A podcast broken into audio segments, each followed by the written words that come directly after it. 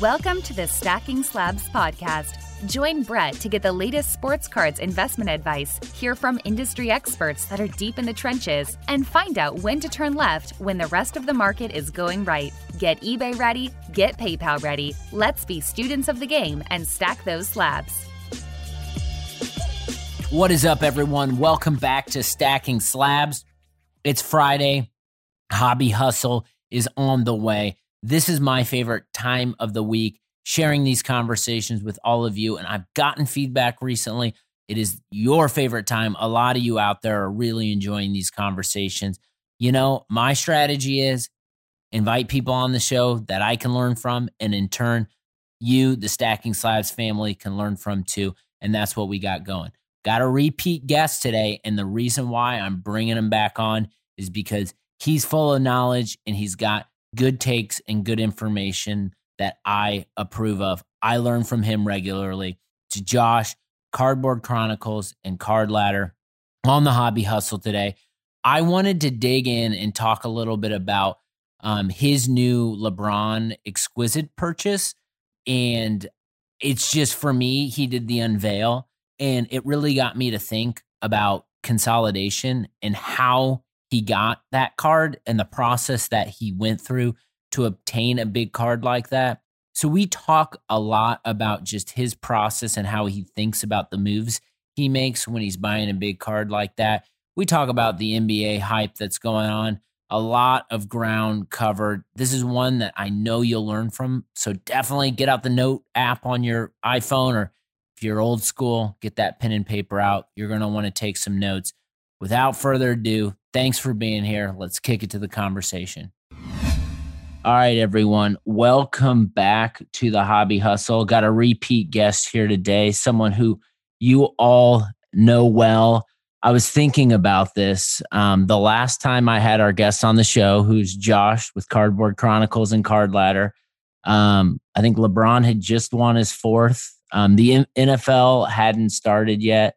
Um, and we've got you know a new president elect. Um, the market has pulled back and now is wild again. Uh, one of the guests uh, you've had on your show is now bought one of the biggest uh, companies in the sports card market. So a lot can happen in a few uh, months. Uh, but without further ado, how are you doing, Josh? I'm doing good, man. How are you? I can't complain. I'm just trying to keep up. It seems like every week there's a new splash, whether it's a new card sale or a new uh, new uh, story in the hobby that kind of gets us all shook. Yeah, I feel like all that crazy stuff you just said, the hobby itself has still kind of been like steady as she goes. Like, you know, like the actual the whole the hobby as a whole, people still coming in. We're still seeing price increases and dips across different markets, and it seems to be pretty consistent, even though we've had all this insane stuff happening. Uh, definitely. And I, I, I don't want to spend a ton of time on it because I know everyone's been talking about it, but I actually went back and watched your conversation on Cardboard Chronicles with Nat, um, just because I was like, I had been following him and I had watched the conversation a long time ago.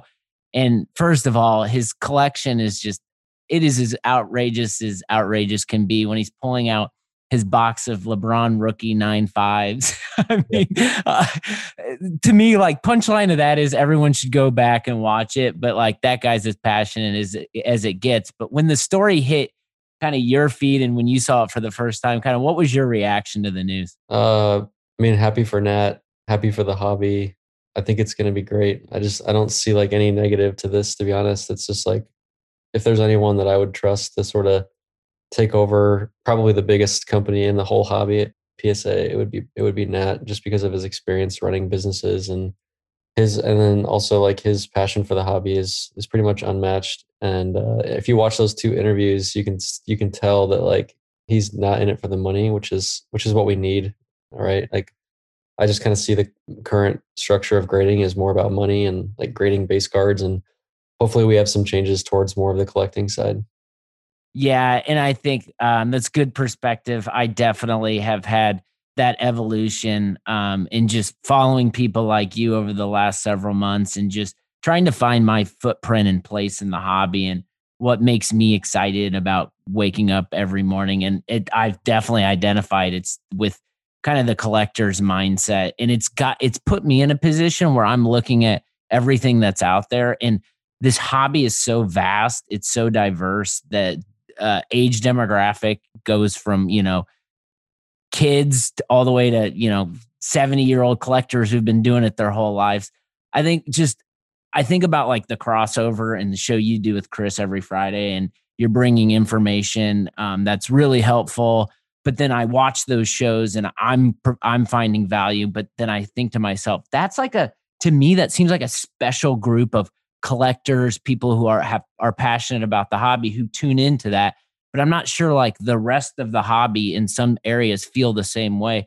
So i guess like an observation i've been having is just like this all of these various types of people that are in the hobby. Um what are your thoughts just on all the different personas people and is there is there anything we can be doing as a community to better align or better i guess maybe separate these groups to operate more effectively and efficiently.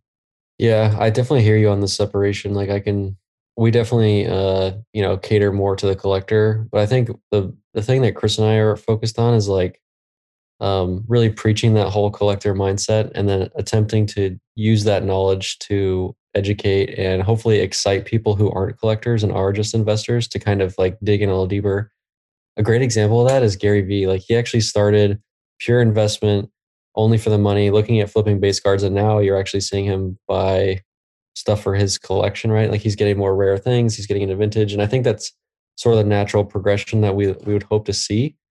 So if we as a community just keep pushing on the the collecting side, like eventually people will realize that one, that is the better strategy for investing because if your goal is to invest and flip, you're going to be flipping to collectors. So if you want to know what those collectors want, you kind of have to get into that collector mindset and two like it's just more fun right? You just like if you stay in this for collecting you're just going to stay longer and you're going to have more fun. So as for like the content you know we're going to kind of stick to what we do and hopefully just keep educating people keep uh, bringing them in for the fun and and hopefully they stay you know when they see how much fun it can be how much you know money you can make doing it the right way. And then also you know meeting people and get digging into the community is is the important thing for us yeah, and I think um, the collector's mindset is uh, a good one to adopt. And I think you know that what I see the people that are thriving are the ones that lead with passion and aren't necessarily the ones that are leading with profit. And when I say that, it's like we all want to make money in the hobby. Like it's not about not making money, but I think like the intentions are important.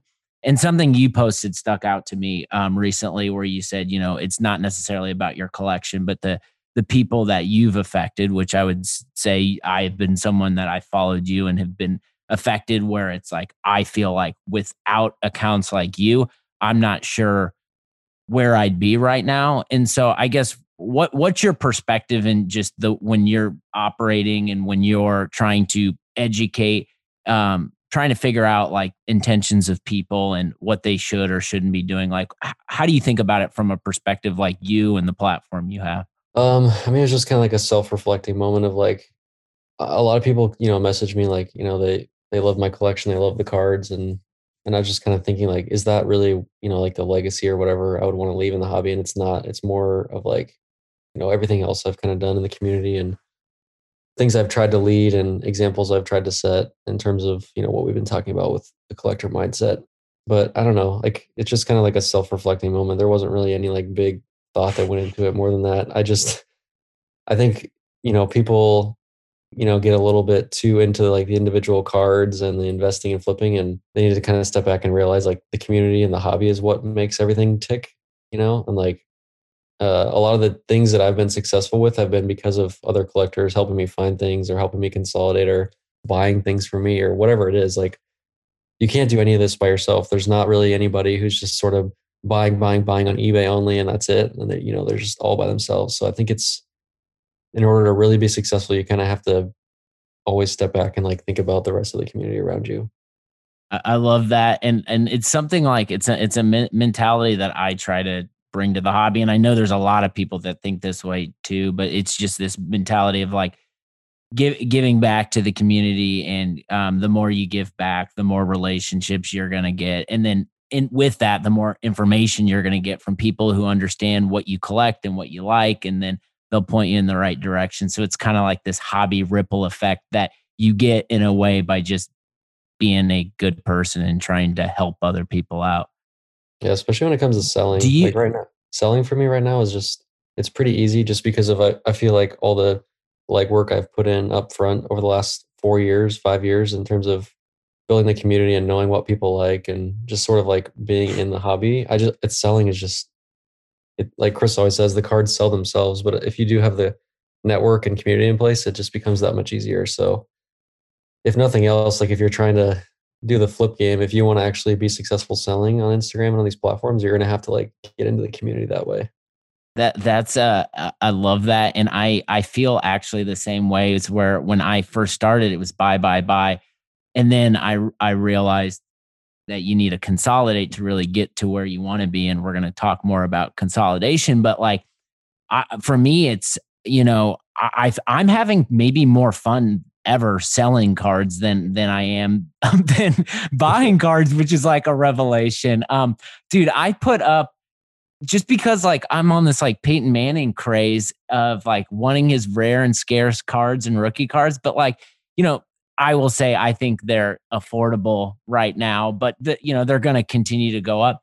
But my mentality is as I'm reflecting on this, I look at my stack stack of slabs, if you will, and I'm looking and I'm seeing all this like Ja Morant I have. And it was like, I love Ja Morant. I think he's a hell of a player, but like this guy is a guy that the market really wants right now. And this is a guy I know I can sell and get 2x, 3x profit of what I paid for that for him. So I feel like I felt like I'm doing myself a disservice by not selling him and trying to get those profits. Do you go through that at all? Is when you're entering your sales process? Yeah, it's just I'm laughing because like it's like the natural progression for every collector. They just like buy, buy, buy. They don't want to sell and they're really afraid. And then they do sell and they're just like addicted to it. And I can like tell that you're in that phase. Um, and it's not that you're like addicted to making money. It's sort of like the culmination of all the work you've done and like selling it to someone, shipping it, getting the money in your account. It's all like this process thing that builds up where you're just like, you know, it's like the the the final thing that where you actually sell the card. It just feels good. Yeah, I'm just like when for me it's the with the Ja Morant. Uh, yeah. So I guess I guess I guess first it with the Ja cards that I'm selling, I think I've like gotten to this place where it's like if they're not serial numbered, if they're not like short print, like I don't want to have anything to do with them. You know, you're like Josh, Josh is laughing at me right now. I think no, oh. I think I think he sees this all the time. No, it's it's again, it's like I, I remember exactly in my hobby journey, like where you are, and like two years from now, you're going to be saying, if it's not more than like a fifty thousand dollar card, I want nothing to do with it. it's just like you go from like I just want to be a part of it. I'm having fun. I want to buy stuff to like, I want rare stuff to like, it needs to be super rare and of a certain player to like, it's got to be super rare, super high end. It's got to be like the best card, you know, I could possibly get. It's just, it's funny because like you just, uh, you become numb to like everything below as you move up, as you move up the ladder, as it were. Uh, so it's kind of funny to hear like, I've got these Ja Morant, like a, two months ago, three months ago, you're like, oh, I love collecting Ja. I'm going to do this forever. And then now you're like, I got to sell all these Ja well, dude, it's so like I remember distinctly. It was the I bought the uh, disco variation Ja Morant Prizm BGS 95. I bought it like around my birthday as like a birthday present to myself, and it was like, you know, I think I bought it for like 250. And I just I hadn't even thought about selling it. And then I'm looking at the Ja Morant market before the season tips, and I realized that card hasn't sold in a while. And I'm like, this is to be a card the market is to want. And, and it is like, dude, the watchers like throw it up on eBay. It's, it's insane. So it's like, I'm learning. It's like, if you, if you don't like, these aren't pieces that like you want to keep in your PC forever. Like you got to just let go. Right. Cause it'll take you to a new place where you're going to go get lost and have a bunch of fun. Yeah. The biggest mistake I see is people holding too long and just thinking like, oh, if I just wait till the season starts or I wait another month when he has a good game or you know, I wait for him to win the next championship when you're already staring at profits, like I just I always just err on the side of like take the profit and, and move it into the next thing. And you know, if you if you truly believe in yourself in this hobby, like take that profit and do it four more times before that event would have occurred if you would have held that first thing, right? And just sort of like bet on yourself to turn that profit into something else, something better, you know, potentially more volume of different things and continue on. Yeah, and and I think um, that eh, that is something that I've certainly learned uh, uh, along the way, and I think one thing that I'm trying to tell people right now is that like don't don't worry about like the nitty gritty margins and the fact that like maybe if you got 5x on something earlier this year like the chance of that happening again might not be as good and you shouldn't strive for that but like if that you're going to get money and profit from that card that you can get then go pursue another card that was outside of your range like just do it and don't look back. Yeah. I mean when i sold you that kyler silver i think the market on it was like 2400 and i sold it to you for like 21 or 22 i can't remember the exact figures but it was like a couple hundred below. Yeah and it was just because i felt like i'm just going to sell this real quick take the money and go do something else as opposed to you know taking three weeks to get exactly the dollar i want. And then and then ended up making you happy and it just it just sort of like made sense. And i get like the nitty gritty to me of what you're saying is like don't get bogged down in like the, the last few dollars and cents and the shipping to the perfect person and waiting for like the perfect ebay time to list and just sort of like let it fly. When the especially when like there is like a strong buyer that's like i'm gonna you know i'm i'm here i'm willing to offer you this like just let it fly yeah absolutely and it's funny that card it's like it's at like 2500 right now so it's about like about the same price that we were talking about the time of um, sale. But w- one of the things I want to get into because I know this is important, and it seems like it's a hot hot topic of people that are in their evolution is just like the topic of consolidation. Obviously, I think that's something that's near and dear to your heart and something I have been watching you do for a while. Um, you first of all, if if people didn't catch your recent live stream of your new card that you just got. that, this is I'm gonna definitely make sure this gets on IGTV. Good God. tell tell the people listening at home what you're holding up right now. It's the 2003 exquisite limited logos LeBron rookie card, rookie patch auto. And the, the cool thing about this is the patch is actually game worn from his rookie year. Have you figured out what the like part of the jersey the patch is from yet? Yeah, like this the, is like the that's the L right here on Cavaliers. God, that is such a dope card. What since you've had it, you've had some time with this now. How how are you feeling about it? Um, I mean, it's in my you know top four cards, and so I mean, it's get to this point, and you just sort of like, I I love all my cards, because because I consolidate so much, like everything in my PC, it just has like a almost like an obsessive attachment to it, and I've consolidated so much and spent so much time that there's really like no more cards that I feel like I have to have, or there's no more like, uh, there's not many more levels I feel like I need to go up or can't work. I think there's uh, there's definitely room for improvement, but like I'm just sort of at peace a little bit and like this zen feeling of having almost everything I've ever wanted and, and a lot more. So I'm I'm just happy, you know. Uh, so you made a I can't remember what you where you said this on, but you said something. Maybe it was when you did like the the the reveal of this card, but you said something to the fact of like everything else I've been doing has just been like kind of like a distraction to me buying LeBron James cards because that's what you're really passionate about.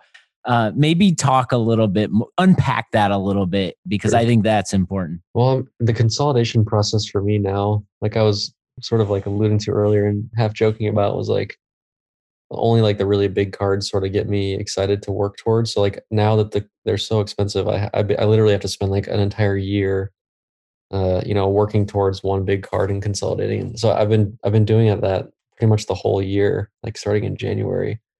Um, so I just sort of like work through different markets. Like I was I was buying football for a while and, and buy and I always like buy stuff within those markets that I enjoy, even like cards I don't mind holding for a couple months because I think they're fun. So now I was buying Mahomes and Kyler Murray and like a bunch of cool football stuff. I was moved into receivers. And then, you know, as I like build up a lot of that stuff, you know, some of it started to go up in value. So I'll move some of it. And then I usually end up keeping like one or two out of those systems that I work through or those like timelines just to like remember what I had and some of the fun things. Like I'll keep an RPA or a gold Prizm or something fun like that. Uh, in the football case, I kept like, you know, 10 or so. Um, but then as I like start to sell that stuff, it's like, man, I've I've had a lot of stuff over the year and just uh, over this year. And if I just keep selling and selling, I'm getting to the point now where I'm getting closer to having enough to get something really big that I really want, which is LeBron. And it just sort of like you look up and you're like, holy crap, I have like a huge pile of stuff from this whole year that I've flipped and sold and upgraded through. And now all of a sudden it's time to cash it all in for one big one. And then it's just like a frenzy of trying to sell, trying to sell like 50 things from my four previous ventures, plus having to sell like two or three from my like main LeBron PC. And it's just like all trying to get the math to work out where it where I get one giant one. So it's kind of a fun end of the year like celebration of the whole year and kind of looking back on what I had bought and sold and stuff. And so it's kind of like a fun year long thing that ends up with one big prize. I, lo- I love that. And I think like when I, I hear you talk and describe it, the one thing that like stands out to me is that there's so much in the hobby that seems transactional and people are just waiting for money to enter their PayPal accounts because they hit on big cards. But like you're legitimately like putting in the work an entire year to end up with a card like that. And I think like that's such an important nugget that like and something I've learned in this year is that like stuff doesn't just come to you. Like you really have to set your goals and put in the work to buy the cards you think are going to increase, sell the cards at a specific point. Um, what are your thoughts just in, in what commentary on uh, the hobby and just this mindset of like going out and doing the work in order to get the cards you want? I think it's everything, man. Like if if someone asked me what's like the number one bit of advice for me to be successful in the hobby, I would just tell them like time and effort.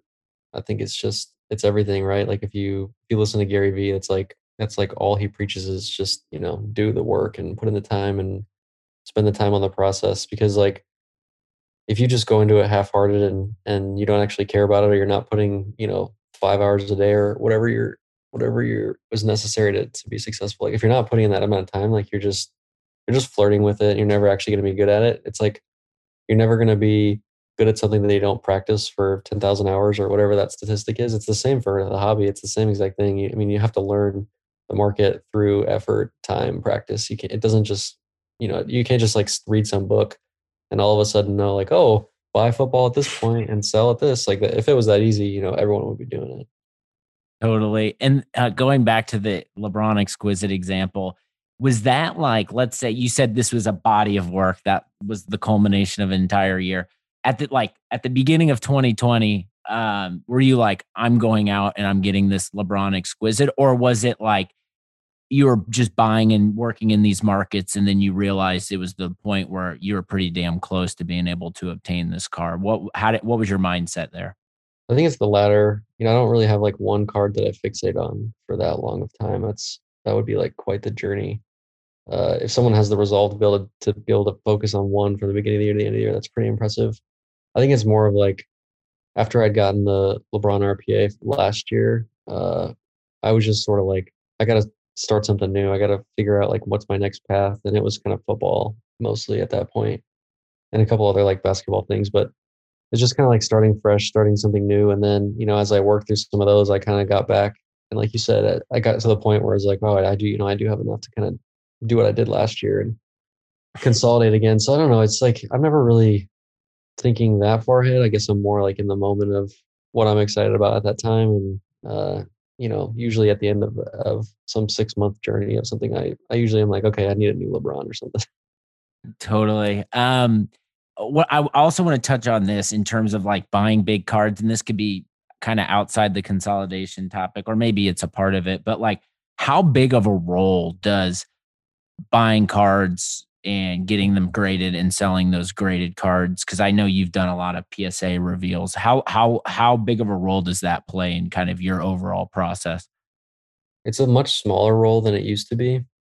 Um, I would say like two years ago, I like exclusively was buying raw and grading and and selling because I would like the timeline for it made a lot of sense. I could get stuff cheap raw, grade it, get it back in a couple weeks to a month, and then sell it for like 3x like immediately you know based on like the gem rates and different like uh, ratios and mathematics that worked out. But like today that you know that number is cut down way uh, is cut down quite a bit because of turnaround times is cutting into like selling windows it's cutting into like you know being able to turn it around quicker and spend the profits on something else.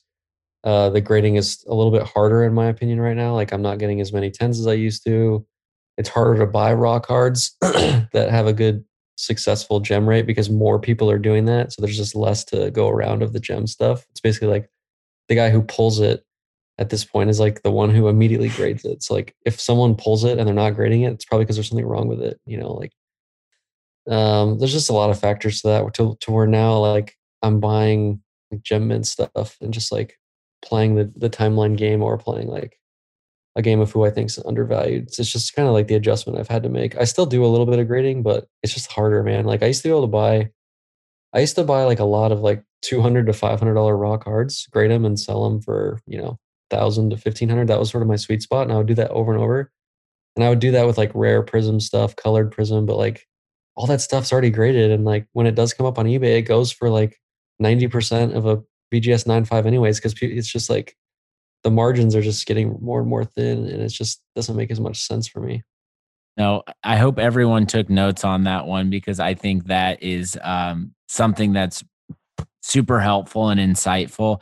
And it's similar to my mindset and how I've evolved, where you know, I I bought a bunch of raw cards and actually probably did better on them than I expected. Didn't I missed some too, but the um my mindset is that like now if there are raw cards on eBay, like something's wrong with them, especially if they're over a certain over if they've been in the market, like if it's somewhat something from like the 2000s or something else. It's like my question is why well why hasn't this been graded already? You know, so I think that's just important. And like, I think it's just as big of a gamble than just going out and ripping packs to like go try to run your operation off of buying raw. You have to be really good. You have to be really good at like, you have to have a good eye. And I just think there's a lot of opportunity, like you said, with people are already doing this. So there's a competition, there's a game within the game. Tons of it you could still be pretty successful at it if you maybe like if you wait for a new release let's just say like Prizm football it just came out and you wait like a month or two after the prices settle down because people are usually really excited and having to recoup and like the the prices are just inflated when stuff gets released so if you wait a couple months and then try to pick through like what hasn't been graded yet and try to find sellers that you know aren't grading cards potentially and there's a little bit of a window right there to buy raw and then wait six months to get it back and hopefully this the timing works out in your favor where you're buying and six months later it's a good time to sell. But uh, there's a couple windows that are still available right there. It's just not that many. Totally. And I'm, uh, dude, I'm like a huge, I know we've connected over this just when we were in our football pursuits, just huge football fan. And it's like, dude, I want to, I want, I want to buy a box, a hobby box of Prizm, but I just like can't get myself to do it. But then you've got like release day on Friday, and you've got everyone showing off their Tuas and their Herberts everywhere. And then Herbert goes and has a stinker of a game on Sunday, and it's like, okay, so what's that do with the Herbert Herbert Herbert market now? So I I don't know. I find it so interesting uh, about how quickly like a product can get released, the price of it, the hype behind it, and then like these performances. Like not not all the, like people come at me like and they're like, oh, like, how are you feeling about your Kyler investment? It's like, dude, I like Kyler Murray and I like watching him play. Like, yeah, like the Cardinals aren't a Super Bowl team. Like, he's an exciting player to watch and they've had some tough games. So it's like, I don't know. People are so like reactionary about every game and everything that happens. And I think, I don't that's that's something just in general in the hobby that's kind of turned me off recently in some of my interactions. Yeah. I mean, at this point, you're right. Like the the hobby overreaction. I mean, that translates to regular football. We you know we have overreaction Monday in real football. That's not something specific to cards, but I mean, because of that, you just kind of have to adjust, right? Like if you're buying somebody who's not named LeBron, Michael Jordan, Kobe, Wilt, Brady, Manning, you know, like these like ultra uber goats of the games that either have already retired or they're like, you know, already established what they what they are if you're buying anyone else, like just get ready for the roller coaster. Like just prepare for it. It's not ever going to be all up or all down. There's just it's just not possible. There's no player in any sport in any history, even if you take Michael Jordan, who has this like pristine record. If we would like move his timeline into current day, he would be like the most hyped ever rookie. He would have tanked his second year because he was out with injuries. he would have like slowly went down over time as he was getting beat by the Pistons, and then all of a sudden he rises, right? So you can't ever Love just this, yeah. look at this tiny window of Kyler Murray struggling in his second year with the second year head coach and think this is the end, right? Like there's going to be something else where it makes him go up and then he's going to go down, and you just kind of have to like prepare for it. I love that so much. I dude, I've been thinking about that and I've I've said it a few times, but just with like Peyton Manning and just like how he was the best, you know, regular season quarterback ever and then struggled until he got his first Super Bowl. And I like look at like a guy like Giannis. It's like a similar situation, but it's like on the surface, you like if you, you gotta just like be or if you're a fan of these players and you think they're as great as they are, like buy their cards and don't let anyone else tell you one thing or the others. That's kind of my my perspective on it. But I, I want to get into basketball because obviously basketball runs the hobby and it's just insane. It, first of all, the fact that like it just seems like yesterday that LeBron was walking away with his fourth championship, and uh, you know now basketball peep training camps are happening, and then just what's happening just in terms of the sports card market and players and hype and all this stuff around second year guys is is crazy. And like I'm mind you, I was coming back into the hobby when this was happening like with at when they were rookies. So now I'm seeing it again and it seems like it's even intensified even more. Um, what what's your perspective? I, am I right in saying that? Um, Yeah. what are your thoughts? I mean, there's probably like twice as many people in the hobby as there was for the last NBA preseason, right? And so you just you're just gonna have like twice as much noise, twice as much everything amplified, and twice as much hype on across the board and everything. And it's it's true, man. This is like the craziest build up to a, a regular season sport that I can remember. Um, and I've been through quite a few of different sports, and I've seen like the hype. And I would just, I don't know, man. Like I would definitely caution people going into this year. Like it just, everyone's just so excited. And, but we've had the same feeling going into every preseason where like there was one preseason where I was like, this is Brandon Ingram's year, and I'm gonna buy a ton of Brandon Ingram, and I bought him like right now, and I lost a lot of money on that because like the season started and he wasn't like an early season MVP candidate, and like his prices went down. And I think that's gonna happen for like literally everyone except LeBron and like Giannis and Luka. And even Luka is pretty risky in my opinion. Because these if these guys come into the season and they don't start lighting up the world, uh, you know, we just saw it with football. Who who met expectations in football? Russell Wilson and Aaron Rodgers. And Russell Wilson's like going down right now because he's he's like struggling. So just like I said earlier, just be careful, get ready to ride the wave. Like it's not gonna be preseason's here and everyone's going to meet expectations and Zion's going to be the face of the NBA tomorrow and like Trae's going to hit 53s in his first game. Like it's just those are the hype and the expectations, but the reality is like they're going to have bad games, right? They're they're young. A lot of those guys are going to struggle. Luka might struggle even because they don't have uh, Porzingis yet. And like the Mavs might lose a few games early and people will panic. Like we just don't know. So just be careful. Totally. And and like with like Zion, it was that was the talk. Ever like back, you know, at the beginning of the year, Zion this, Zion that, Zion, and then some Ja, but mostly Zion stuff. Even when he was out and he wasn't playing. Now, man, dude, I can't open like it's crazy. Like I thought, you know, and it is. I thought like this is gonna be just Luka, Luka, Luka. But like, no, it's like Trae Young, like madness. Like everywhere I turn, and I I, I don't know, like yeah, he he the guy can score 50 points every night. Um, yeah, they surrounded him with pieces in Atlanta. Yeah, they have some young guys, but like to me, like there's so much risk and uncertainty around him and the card prices that we're seeing right now. And it almost seems like people are just buying him because they have like some like FOMO, like, oh, this guy's buying Trae, so I should go buy Trae. Um, and I think like when you see that, that's kind of when things go off the rails a little bit. So like my my take is like when you like I don't know, I tend to stay away when I see that much activity on a player. What what do you think? Yeah, totally. I mean, your instincts are right. Um, he's probably the most FOMO hyped player there is right now. And I think a lot of that has to do with the fact that he hasn't played in so dang long. Like we we just have no idea. There's just it's all it's 100% speculation. We're just assuming that based on what he did last year that it's going to be better because their team is better and maybe you know maybe but maybe not maybe all these new players actually take away some of his stats you know there's just they added so much that like his stats could go down and their team you know isn't going to be like the one or two seed where does that put them if they're if they're at best three or four seed in the east what kind of sustainability do we have on these types of prices for the third or fourth seed in the in the what in the East? Uh, look at last year's four and five seeds: the Heat, Pacers.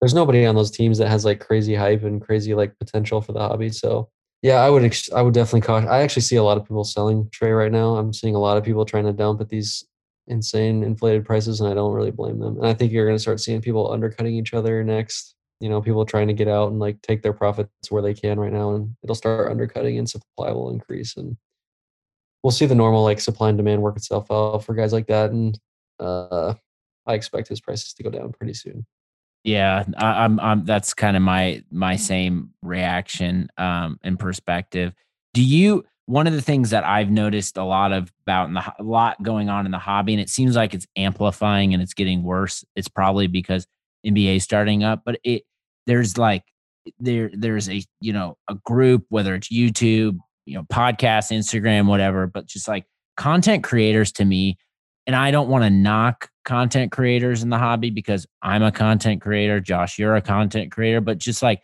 it just seems like the whole content creator game has gotten like worse.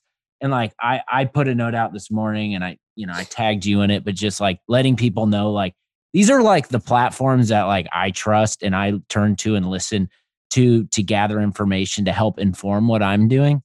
Um, just as an awareness piece. Um, but it seems like there's just so much crap out there and like people that like are approaching their content like they're like, you know, NBA scouts and they've got all this knowledge, which is like I mean, come on, like, dude, like, I get like, I'll post and make fun of like not a player, but a like a guy doing something, and people come and attack me like I'm like like I'm a, like posting bad about the player, and it's like it's not about the player, but it's about this content creator like promoting this without any reason. So I know that's something I'm sure you've seen. What like what can we do like as a hobby to like because my big here's my biggest fear. I'm on a little bit of a rant here, but my biggest fear is that like new people that like I was this year when I got back in the hobby are going to enter these ramps into these people's platforms and they're going to follow blindly and then they're going to go listen to them and they're going to end up losing a lot of money and not contribute or be a part of the hobby anymore. So I'll, i said a lot there, but just like, what's your reaction to all this noise that's in the hobby, and like, what can we be doing as a community to make it better? Yeah. I mean, this is kind of like the toughest problem to solve, at least for me right now, because you're you're right. Like a, a lot of the content is really like the basis for me. The line, I guess, the line for me is like, are you trying to predict things or are you not? And if you're trying to predict things, and you can even have you know criticize me on predicting Trae Young prices to go down, and I think that's fair to criticize me on that because like my basis isn't to do things like that. And so any content creator whose basis or or foundation is to make predictions on stuff going up or down is the one you should avoid at all costs. Those are the ones where I, you, you know you immediately turn the other way and try to find something else. Because as we've said throughout this whole interview, is that the success for the hobby for for individuals is like getting into the hobby and, and learning for yourself and spending the time and all these things we talked about this whole interview. And so like when you see podcasts talking about stuff like we are right now, or you see people talking about like niches in the hobby that they enjoy or things that they they look out for that are fun or if your content's based on the community or ways to learn and improve like these are the things you need to be looking for. So that's like the line that i would say anyone listening to this of like that's what you're looking for in the content game. As far as like so the dangerous side though is that the guys who make the picks are the ones who have the higher seo because they have more clickbaity titles. So therefore they get more uh, volume into into their viewers right? They have more people watching it. Therefore they have more influence. Therefore that thing spreads more than others. So that's the problem that i just don't i don't know how we can solve this. And this is that problem is not just in sports cards dude. That's it's like. If, you've, if you've seen the social dilemma that that problem is a massive problem in all of society. Like where the clickbaity like super polar crazy opinions are the things that people are digging more and more into and not the like same thing in the middle of just like let's do the right thing and be a, a kind person right? It's like we're deviating away from that. I went on a lot long rant but like no, let, let me react let me react to that real quick because right before we got on and talked my buddy which i i know everyone listens to the show and it maybe i need to Uh, but my buddy sent me a uh, a link to like a clip from the Joe Rogan show with the Black Keys, and basically they were talking about like how their record label wanted them to like start bundling um bundling their album digital album sales with their uh, concert tickets and how then the this is what they were going to do to manipulate it and then this kickback would go to Warner and blah blah blah. And the Black Keys were just like fuck that. Like we're not doing that. And they're like well unless you want a number 1 record like this is what you have to do and so like the, it's all like this digital game of SEO manipulation like you were talking about. And you're right you hit it on the head. It's not just sports cards it's everywhere but it's like it's an infestation and it just seems like it's uh, glaring in sports cards because it's something that like is so fun and it's so pure and we're all trying to have a good time and people are just using digital manipulation to take advantage of other people's. And that's kind of where I throw my hands up and I'm like I want people to stay and I want this to be fun. And like people that are trying to take advantage of other people, like I want, I'm going to call you out because like I can't take this anymore. I, I've, I'm at my limit. Yeah, I think the as you were talking, I was kind of like trying to think of something smart to say, which happens sometimes. But I think one thing that kind of sticks out to me is like the advice I would have to someone is just like get into the community and meet the people because as I even like in politics and stuff, once you actually like talk to people, you realize that everyone kind of is in the middle and the, the content that they consume is on the left and right. So they, they sort of like, as they're consuming the content, they move left and right. But as you like get more human interaction and more like community driven things, you usually sort of like meet in the middle naturally because you're just, you're less likely to, to tell someone to F off on the opposite side of you if you're in front of them, right? You're in the community with them and you're like uh, talking with them. So I think getting to actually like meet people in the community, I think is going to be your, your best bet in terms of, you know, reducing the noise of, around you of the clickbaity stuff. Cause it's just like you and I talking now, we're sort of meeting in the middle on things. And even if we talk to some of these content creators who are way left or way right on things, we'd probably meet in the middle of sanity and say like, yeah, well, I say that in my videos, but my actual goal is to like, you know, increase the community. And it's like, yeah, we all want, we, we kind of all want generally the same thing. Same for politics. Everyone generally wants to be happy. They want other people to be happy. They don't want to like negatively affect people around them if they can help it. Like these are all the same things that people want. I didn't think we were going to be uh, uh, drawing parallels with politics and, and, sports cards content creators, but it definitely makes sense. And I think you're right. Um, before I let you out of here, I'm I'm curious. I'd love to know just in terms of like a couple things to go, but first, like what's in store for, for Card Ladder? I know you spent a lot of time work have spent a lot of time this year improving Card Ladder and making it uh, just an awesome platform. So I'm curious, like where your area of focus is with Card Ladder and also to your channel, Cardboard Chronicles.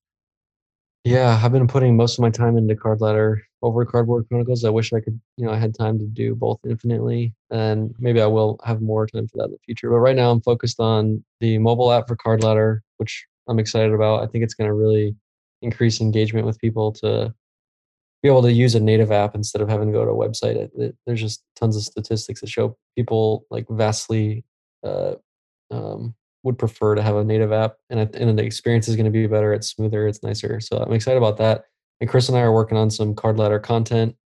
Uh, we're sort of in the works on that right now. So there will be some more fun content, and it's again, it's going to be the same kind of stuff that we've been talking about, like Card Ladder to us is the tool that you use, like the software to help you navigate things and automate things and make things simpler for you. But the Card Ladder content is still Chris and I behind that. And it's still going to be more about the community and collecting and finding grails and consolidating and that kind of thing. So Card Ladder is the tool that we, you know, we hope to like people can use to, you know, as their tool to to take some of the things that these lessons that we're trying to impart and and use that to, to help them. That's awesome. I, I am excited uh, for more card ladder updates and just it's a testament to you and Chris's work over the past and Christina to everyone involved. I it just it's fun to see a whole community of people that just put the card ladder graphs up in their Instagram feed and it constantly like it just from a year's time like everybody I know uses card ladder and like that's how we communicate. So I think that's been fun to watch a company like uh, card ladder take off the ground. Um, final question before I let you go. Like, what going into uh, tw- and this isn't like give me your picks, but going into next year, the hobby's been insane. What do you have any like big bold predictions about like some something or things or uh, things that might happen to change the landscape of the hobby we're operating in? Yeah, we're gonna see more. Uh, I don't want to say like big business, but like bigger entities enter the hobby and like sort of swoop up bigger ideas or companies or we talked about a little bit on crossover, but like purchases of smaller companies, and we're just going to sort of see things like more uh, efficient. Like we're going to see things improve. I think we're going to see like grading times come down. We'll see like some of these companies get weeded out that aren't successful, and it'll mm. like there's just enough attention on it right now from like big money people and big money companies that like they're going to come in and and sort of like wrangle it a little bit and there's going to be some some big changes i would see on that front and that's just going to like increase the pool of potential people to enter the market so it's honestly it's probably just going to get crazier as we keep going that's what I, i'm strap in i'm expecting just more bombshells to be dropped to shake the whole hobby but the the thing i've learned you just got to be adaptable and roll with it and continue to find your lane and have fun um josh this was fun. Thank you, everyone. Go check out uh, Josh on IG at Cardboard Chronicles, and go go hit subscribe if you're not already on his YouTube page. Thanks, Thanks Josh. Thanks. My biggest takeaway from that conversation is that it is hard work to get the cards that you want, and you can't just sit back and react. You got to be proactive and put in the work. Get your hands dirty if you want to obtain big cards. I learned a ton on that episode. Make sure you go to Instagram if you're not already. Follow Cardboard Chronicles. Also, hit the subscribe button on his uh, YouTube page. I just love it when the conversations drop. They're so fun and insightful. Hit that subscribe button on Stacking Slabs. Tell a friend if you enjoy what you're hearing. Leave me a review. I do appreciate all the people who've left reviews recently. That means a ton. Make sure you take care of yourself, take care of others around you. Enjoy the freaking weekend, and I'll be back next week.